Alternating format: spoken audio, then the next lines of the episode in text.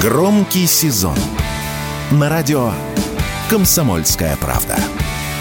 Громкие премьеры, громкие гости, громкие темы. Весь мир услышит Россию.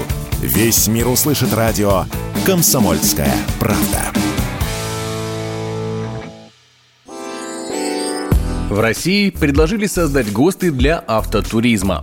Классифицировать маршруты, а также присваивать звезды кемпингам по аналогии с отелями предложили в Ассоциации автомототуризма. Не прошедшие классификацию объекты предлагают не включать в единую информационно-навигационную базу, которую должны создать до конца сентября. По словам экспертов, в последнее время многие туристы в России стали уделять большое внимание внутренним направлениям, поэтому автотуризм является сейчас одним из самых перспективных направлений. И чтобы гражданам, выбравшим путешествие на автомобиле, было комфортно, необходимо привести эту сферу к общему знаменателю. Об этом радио «Комсомольская правда» рассказал кандидат экономических наук, эксперт по оптимизации транспортной деятельности Вячеслав Белобжецкий большое количество автотуристов сейчас переключилось на Россию. Многие не едут отдыхать, в том числе и по европейским маршрутам. И, в принципе, следует это упорядочить. Просто по одной простой причине. Когда все это происходит хаотично, например, увеличивается нагрузка на окружающую природу. То есть мы ее загрязняем, и даже не потому, что мы хотим это делать, а потому, что мы находимся в безвыходной ситуации.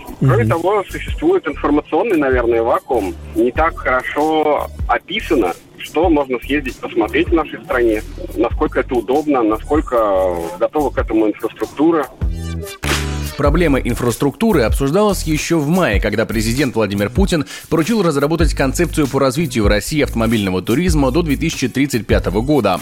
По словам экспертов, начать работу нужно именно с улучшения инфраструктуры, которая пока не оптимизирована под автотуризм. Такое мнение радио «Комсомольская правда» высказал блогер-автопутешественник Руслан Внедорожный.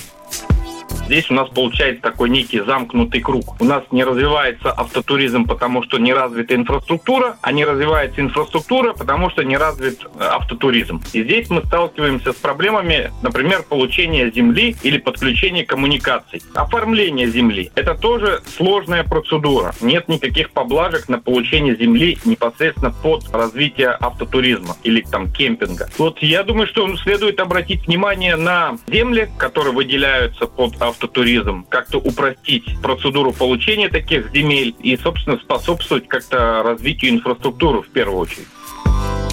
В прошлом году, по официальным данным, россияне совершили 153 миллиона туристических поездок по стране. При этом только 15% путешественников приобретали путевки у туроператоров. Остальные планировали добираться до места отдыха самостоятельно, в том числе на автомобиле. В ряде регионов доля автомобильных туристов и вовсе достигает 60%. Егор Волгин, радио «Комсомольская правда».